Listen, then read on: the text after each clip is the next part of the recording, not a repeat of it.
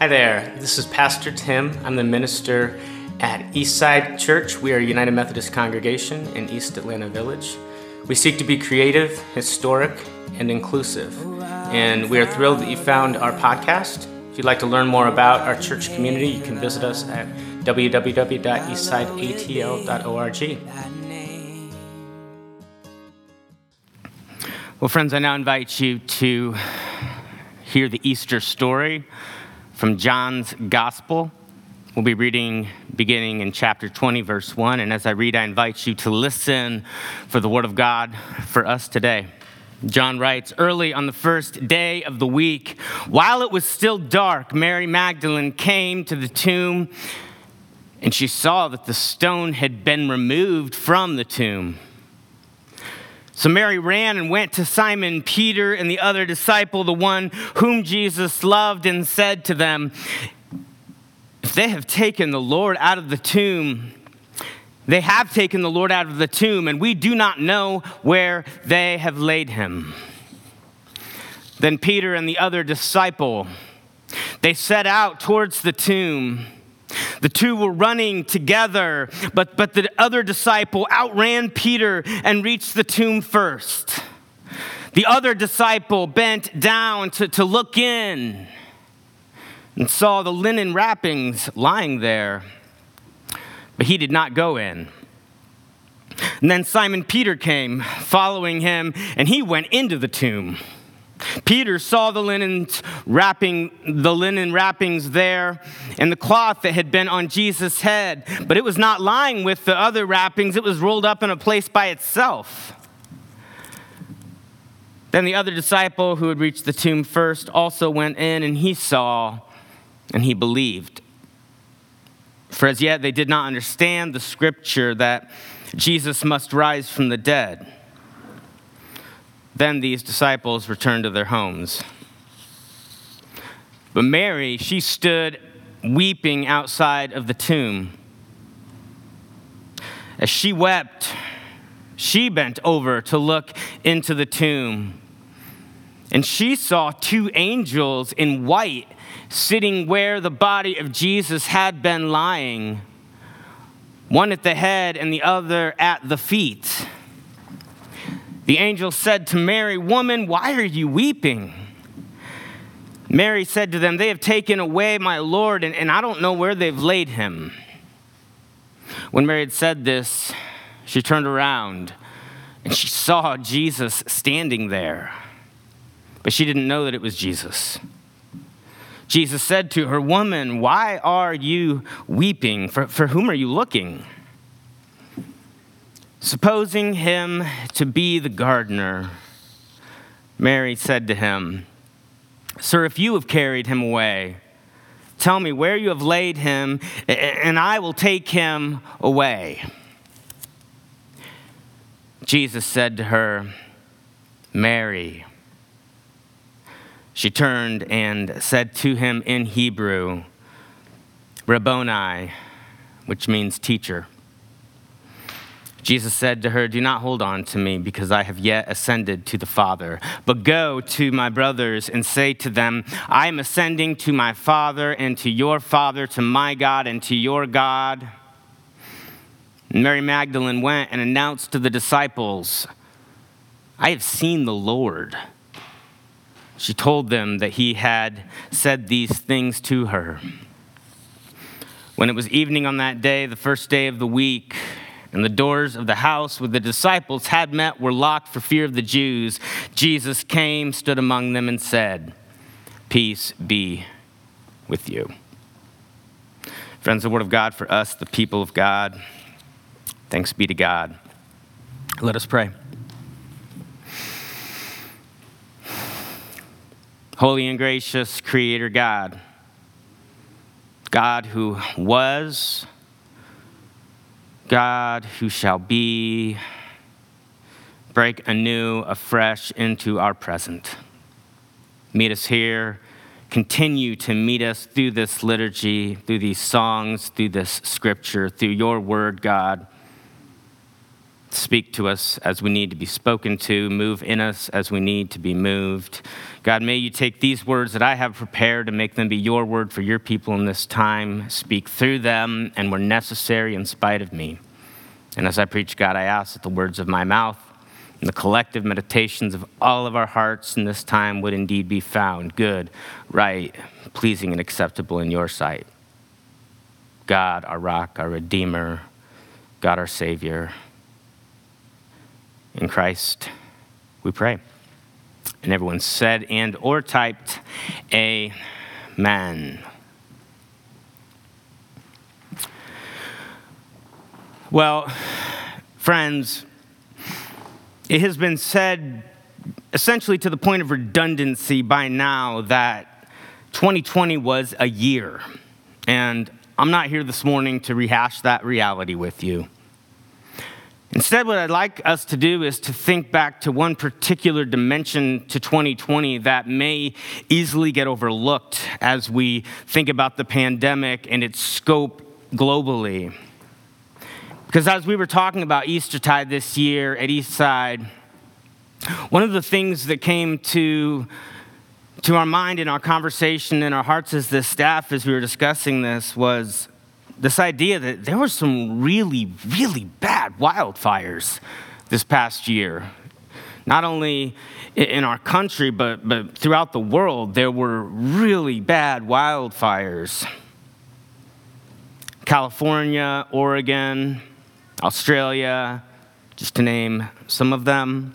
And I realized that this morning this might seem or feel like an odd place for me to begin an Easter message to talk about wildfires from the previous year. But, but, but, the more I thought about these wildfires and, and Roxy started thinking about them from, from her sort of ecological standpoint, we ask questions about where's the metaphor here for, for maybe what we've experienced as individuals or as communities or as a country Where's the metaphor here, even for, for what happens for our planet on the other side of sort of the, the metaphoric forest fire of, of this COVID 19 disaster? And what does life look like on the other side of it? What does life look like after the death that so many have experienced?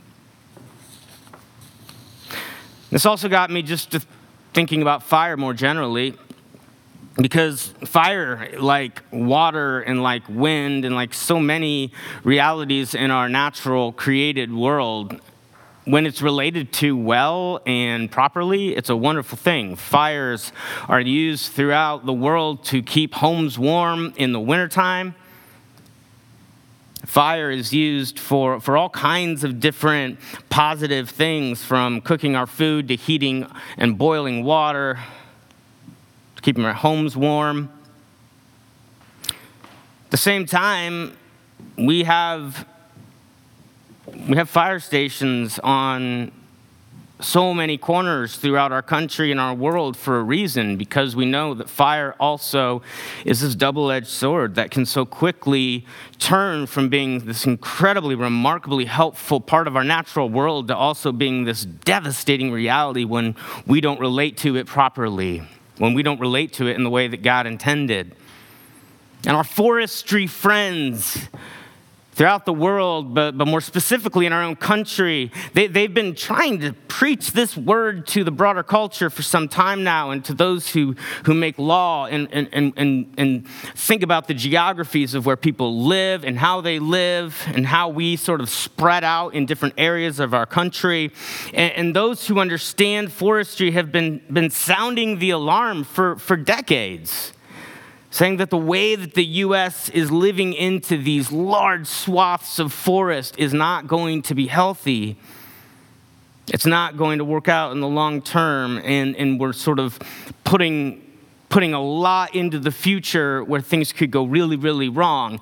And over the last several years, we have, have experienced, we have watched those of us who, who either live on the West Coast or have friends or family, I have family that live in, live in the Los Angeles area, Last summer, they talked about looking up into the sky and walking out their doors and just smelling the smell of, of smoke and smoldering, and looking into the sky and seeing the, the sky literally clouded by the fires. I can't even imagine being a person who lived in, a, in the path of one of these, these forest fires in California or in Oregon at the same time as dealing with the hardships of the pandemic.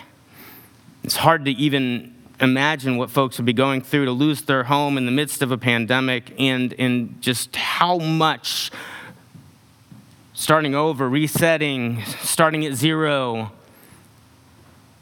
would have to take place.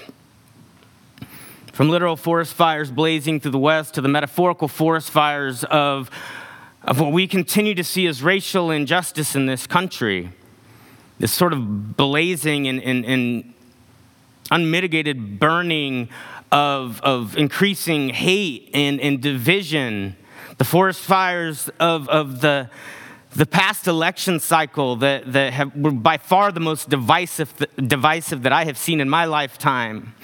It's hard for us collectively not to a little bit feel like the world is a bit on on fire. Which I know this all kind of sounds like a bit of a downer for an Easter Sunday sermon.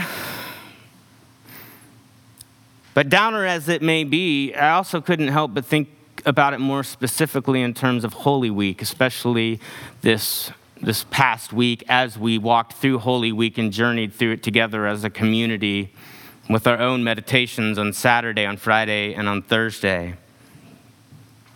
And it really, it became really poignant this year that, that Jesus, in his last week of ministry, he really did kind of set, set things on fire with some intentionality. I mean, if you, if you go back to last Sunday and Palm Sunday and just think about what he does, he parades into Jerusalem on the back of a colt or a donkey in line with the ancient Hebrew prophecies about what the Messiah was to do.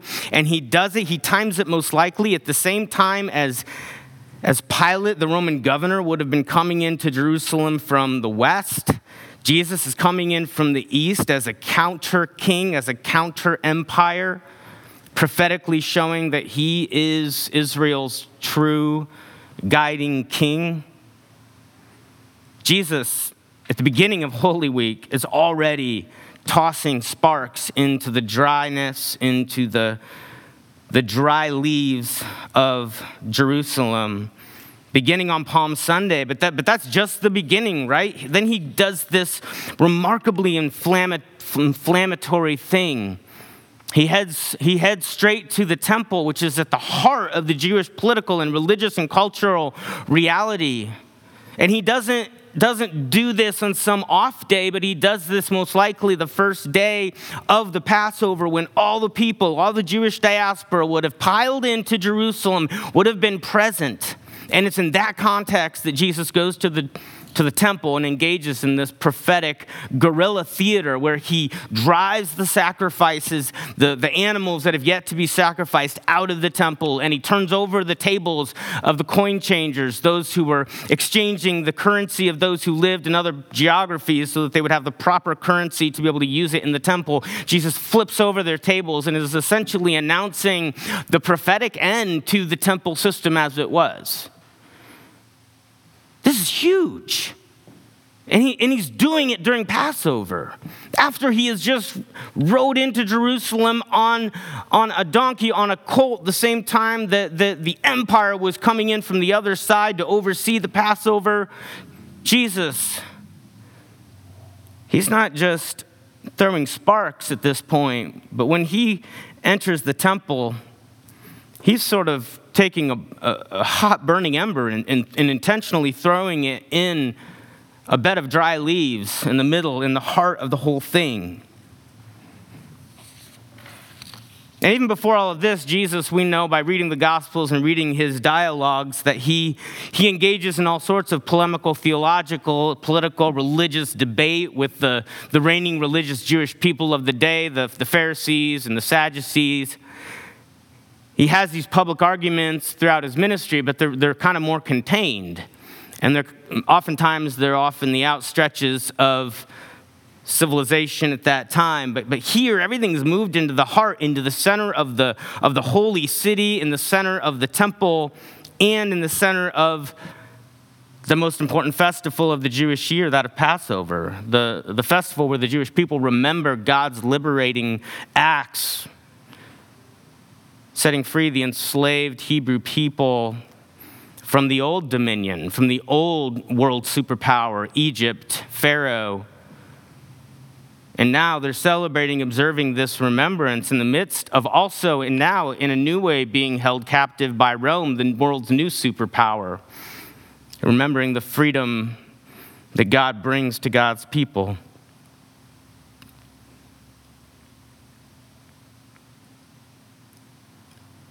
Jesus, in this week of, of Passover that we celebrate as Holy Week, from the beginning of it, he has incited Caesar, he has incited Herod. At the temple, he has incited the priests, the Sadducees, the Pharisees, the Sanhedrin. Jesus is kind of setting things on fire to his right, to his left, in front of him, and behind him. Eh, And this reality is one that we see kind of sealing his fate really quickly. Because by Good Friday, his disciples, who, who they believed, they had hoped that he was going to be this political revolutionary they see him raised up, nailed to what was the, the Roman tool of public humiliation and shame and execution, the cross. From Palm Sunday to Good Friday, there's not a lot of time in between those two realities, and Jesus is nailed to a cross. The flames had, had spread to Jesus himself, his own life his own reality quickly being consumed by the wrath, the hatred, the, the anger of those in power. And the problem, of course, with this whole thing is that what, what even Rome would have known, kind of as armchair theologians themselves, knowing a little bit about what Jewish people believed, was that you couldn't both be the Jewish Messiah, right? the coming Jewish Messiah who would liberate the Israelites and at the same time be nailed to a Roman cross. You couldn't be the Messiah and be dead. The two were incompatible. And, and Rome knew that, and the Jewish elites knew that, and the people knew that, and yes, Jesus' disciples knew this.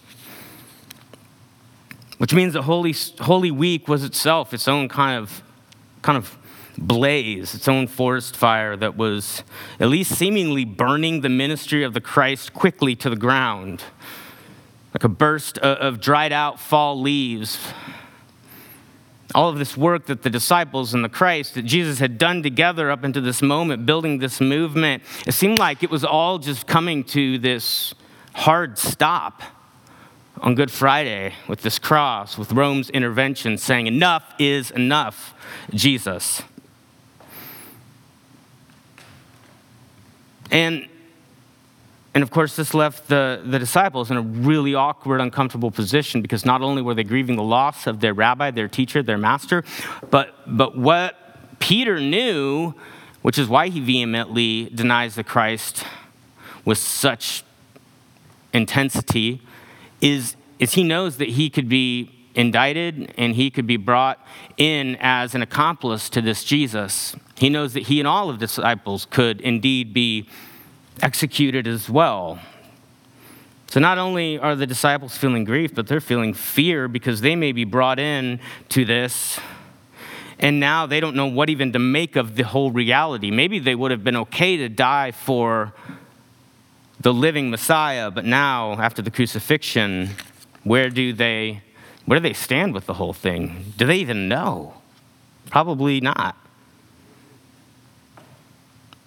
Which is kind of the whole point of Holy Saturday, right? It's a little bit like sitting after the fire has, has sort of, the intensity of the flame is, has, the inferno is kind of poured through, and now it's just sort of smoldering, and you go back to see what's left of your house. And you sort of sit yourself down in the, in the wake of what was. And you look around and you see the ash, and you wonder to yourself, now what? What in the world comes next after this? The disciples, they're wondering is Rome searching for them actively right now to execute them as well? Holy Saturday is kind of like the disciples sitting in the smoldering ashes of this fire that had, had overwhelmed and consumed the ministry of Jesus and Jesus himself. The disciples had to be thinking to themselves as, as they were fearfully gathered together on Holy Saturday man, but Jesus, he, he did turn water into wine. We saw him heal so many sick people in ways that nobody should have been able to do. We partook of the feeding of the 5,000 the man's teaching was so brilliant. It was like he was receiving wisdom from God. And let's not forget to mention Jesus, he did raise his friend, our friend Lazarus, back from the dead after he'd been gone for days. It's not to, to say the disciples weren't perplexed and confused because they knew they had witnessed and observed and been present to the power of the Christ at work, but now they're, they're grappling with the cognitive dissonance of a dead Messiah can't be the Messiah. What does this mean? What does it mean that this man who had the power to heal other people, right? To save others, to bring goodness and justice into the world, when, it, when that injustice came after him, it was able to take him out. What does that mean? Where is God in the smoldering dumpster fire of a mess? On Holy Saturday, this reality that we reflect on each year. Where is God in what may feel like for many of you this dumpster fire of a mess of the world post pandemic? Maybe your life as an individual, your community, your country, I don't know. I think this is precisely the question that we gather each year to ask on Easter Sunday. Yes, the fires are different and the circumstances change in intensity and in details. And this year, the circumstances, we come to them collectively, and there's a lot of harshness. There's been a lot of darkness. There's been a lot of challenge. There's been a lot of loss and a lot of death. And we come to the table this morning and we bring all of that with us to the smoldering, if you'd like, dumpster fire of a post pandemic world, asking, what now? I don't know if uh, Mary Magdalene, I don't know if she was an early riser or my suspicion is that she never fell asleep on Saturday night. And she just laid there, kind of like, I might as well get up and do something at three in the morning or whatever time she woke up or got up, and decided that somebody needed to go to the tomb and finish the embalming process because sunset happened too fast on Friday. So all they were able to do with the body of Jesus was to wrap him in some cloths, throw him in this new tomb that belonged to Joseph of Arimathea, and roll the stone in front of it because, because Sabbath was about to begin, and they knew that they had to be distanced from the dead body until after Sabbath was over. And Mary, at the first moment she can ritually and legally do so, goes back to the tomb with probably with her basket of, basket of embalming supplies in hand and my suspicion as I read the story is that she gets halfway and she begins to realize to herself, oh, but who's gonna who's gonna roll away the stone, that giant stone that we put in front to make sure the grave robbers didn't get in and mess with the body? I wonder if she wasn't halfway there when she started to think about this and to kick herself to say, I should have woken up a couple of those sleeping disciples and made them come with me. When she gets close enough and she sees this sort of dark circle where there should be a rock, she sees a hole. And she realizes that somehow someone has already removed the stone, and she immediately is filled with panic and horror because she knows what that means. It means that most likely, the grave, the grave robbers have shown up on the Jewish Sabbath, which probably means they were Gentiles if they were willing to do this on the Sabbath, roll the stone away and trifle through the tomb, and maybe even take the body itself. So she turns around, and, and, John tells us she runs back to where Peter and the other disciple were sleeping, tells them what had happened. We're told that they turn and V line for the tomb themselves. And they too, probably in their grief stricken minds, are assuming that a grave robber or group of grave robbers have done this, and they don't even know. Maybe they're still in the tomb, right? They don't know what they're going to arrive to. They don't know what has happened to Jesus' body while the stone has been rolled away, what they're going to encounter. I can only imagine the feeling of sickening horror that, that Mary and the disciples must have felt in these, these moments not sure what happened, not sure what's waiting in the tomb, not sure what they may encounter. But John tells us that they don't find anything that they were anticipating. It's actually a really strange, curious scene. We're told that while the disciple that Jesus loves gets there first, Peter is the one who has the courage to go in first and observe. And Peter sees something weird. He sees the linen cloths that he remembers wrapping Jesus in as they were putting him in the, the tomb. And he can't figure out why, if grave robbers were there, why they would take the time to unwrap the body, leave the cloths, and take the body without protection over it and without a way to, to hide the body as they're transporting it. It makes no sense. Why would you take the, the burial cloths off and then take the body? But, but not only that, the burial cloths have been taken off, and one set of them are by the feet and the other by the head. And the one by the head has been perfectly folded up and placed there. Again, there are no grave robbers. I mean, if, if this is an episode of CSI after the crime incidents happened, nobody's going to think that that they would take the time for any reason to, to neatly fold up the headcloth and place it where the body had lain. And John's point's quite clear here. His point is that the, the cloths had been laid in such a way that it appears as though the dead had been brought to life. That Jesus took off his own grave clothes and took the time to fold them up and leave them nicely in their place. And it's this beautiful moment. And then we're told that the disciples leave. They go back. We don't really know why they leave as they do, but we're then we're also told that Mary stays and she hasn't gone in the tomb yet. Perhaps because she's still freaked out by the whole thing and doesn't doesn't know what she's going to see and she's weeping.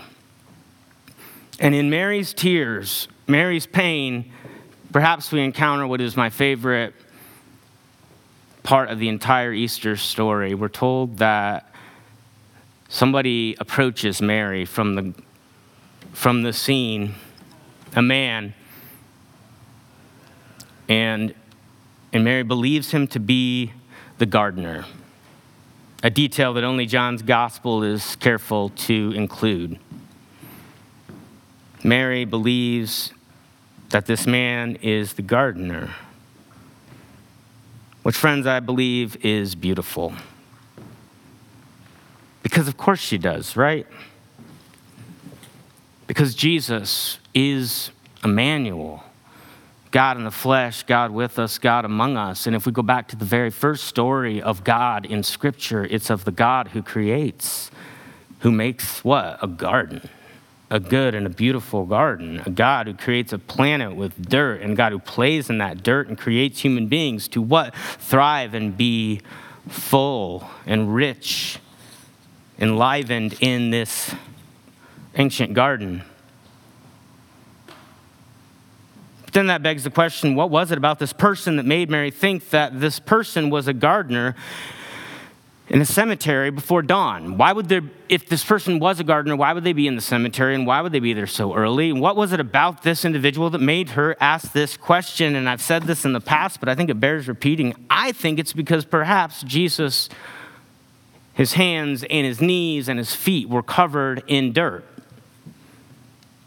I wonder if it's not the case that what John is hinting at is the first thing that the resurrected Christ did was as he was waiting on the disciples to discover what had happened, began to play in the dirt, began to do the work of gardening, began to do the work of crafting and forming and cultivating a new creation right in the midst of the tombs of death, right? That's remarkable, friends. That the God of the universe creates a world and that the Christ is mistaken as a gardener who maybe can only be seen as such because he himself was covered in dirt.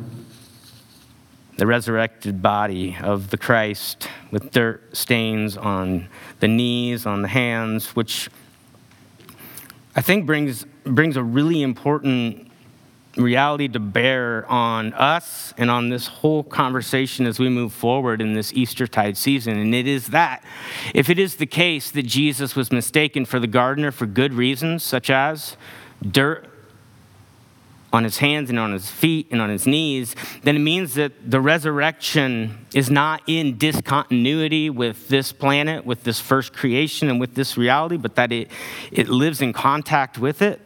It's not totally other, it's not some separate ethereal existence off in a by and by. It means that death after life, the life that comes after death, is actually can be active and present and participating as we humans on this side of, of the grave are ourselves at work trying to make this world what God dreams that it might be.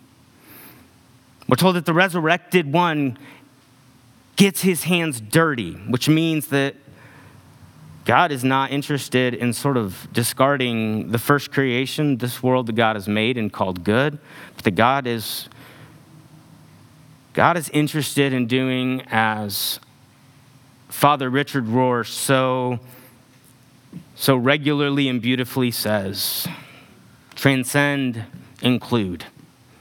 Include and transcend. Transcend, include. In fact, Rohr goes so far as to say that for the Christian, that's, that's what Easter's all about. It's not that God throws away what God built and God made, it's that God includes it and is transcending it. God is building upon it and making something new with. The first creation is a part of that which is to come. To make the land of the tombs the home of the dead into a garden, that sounds like the kind of stuff that the Jewish God Yahweh is about. This is like a scene of Genesis 2.0. It's not a scene of, of cosmic undo. It's not the scene of Lazarus. Lazarus was brought back from death to life. But, but, but resurrection and Easter Sunday, it's about Jesus going into death fully and completely and then coming out triumphant on the other side and working with us in that resurrection reality, creating this kind of wild bridge of, of, of life, of death, of future, of past. The idea that, that there is a whole new world being made and created right here in the midst of this first world that God has made and created, and all of it is good, and all of it is saturated with the divine. So, friends, what happens to the forest floor after the forest fire has ripped through and taken out the vegetation and the life. I invite you for this Easter tide to join with us at Eastside as we, as we look at how has the Creator made a forest to have this impetus to rebuild itself? What are the stages of rebuilding of something new, of life after death? Creating this new ecosystem on the other side. If Easter for us is a metaphor for the season of resurrection, how can a forest being rebuilt and renewed on the other side of a fire be a profound metaphor for us this year as we come through the fires of the pandemic and of the loss into that new reality that God dreams for each and every one of us. So, friends, I invite you to join us in this season and in this time as we seek collectively and as individually to put this world back together and to see what new thing God is at work doing through our lives, through your lives. May it be so in the name of God, the Creator, the Redeemer, the Sustainer. Amen and amen. Well, we hope that you've enjoyed this week's message, and we look forward to seeing you soon. If you listen from afar and you would like to support the work that we are doing in East Atlanta and on Atlanta's East Side, you can visit our website, www.eastsideatl.org, and find our giving portal there.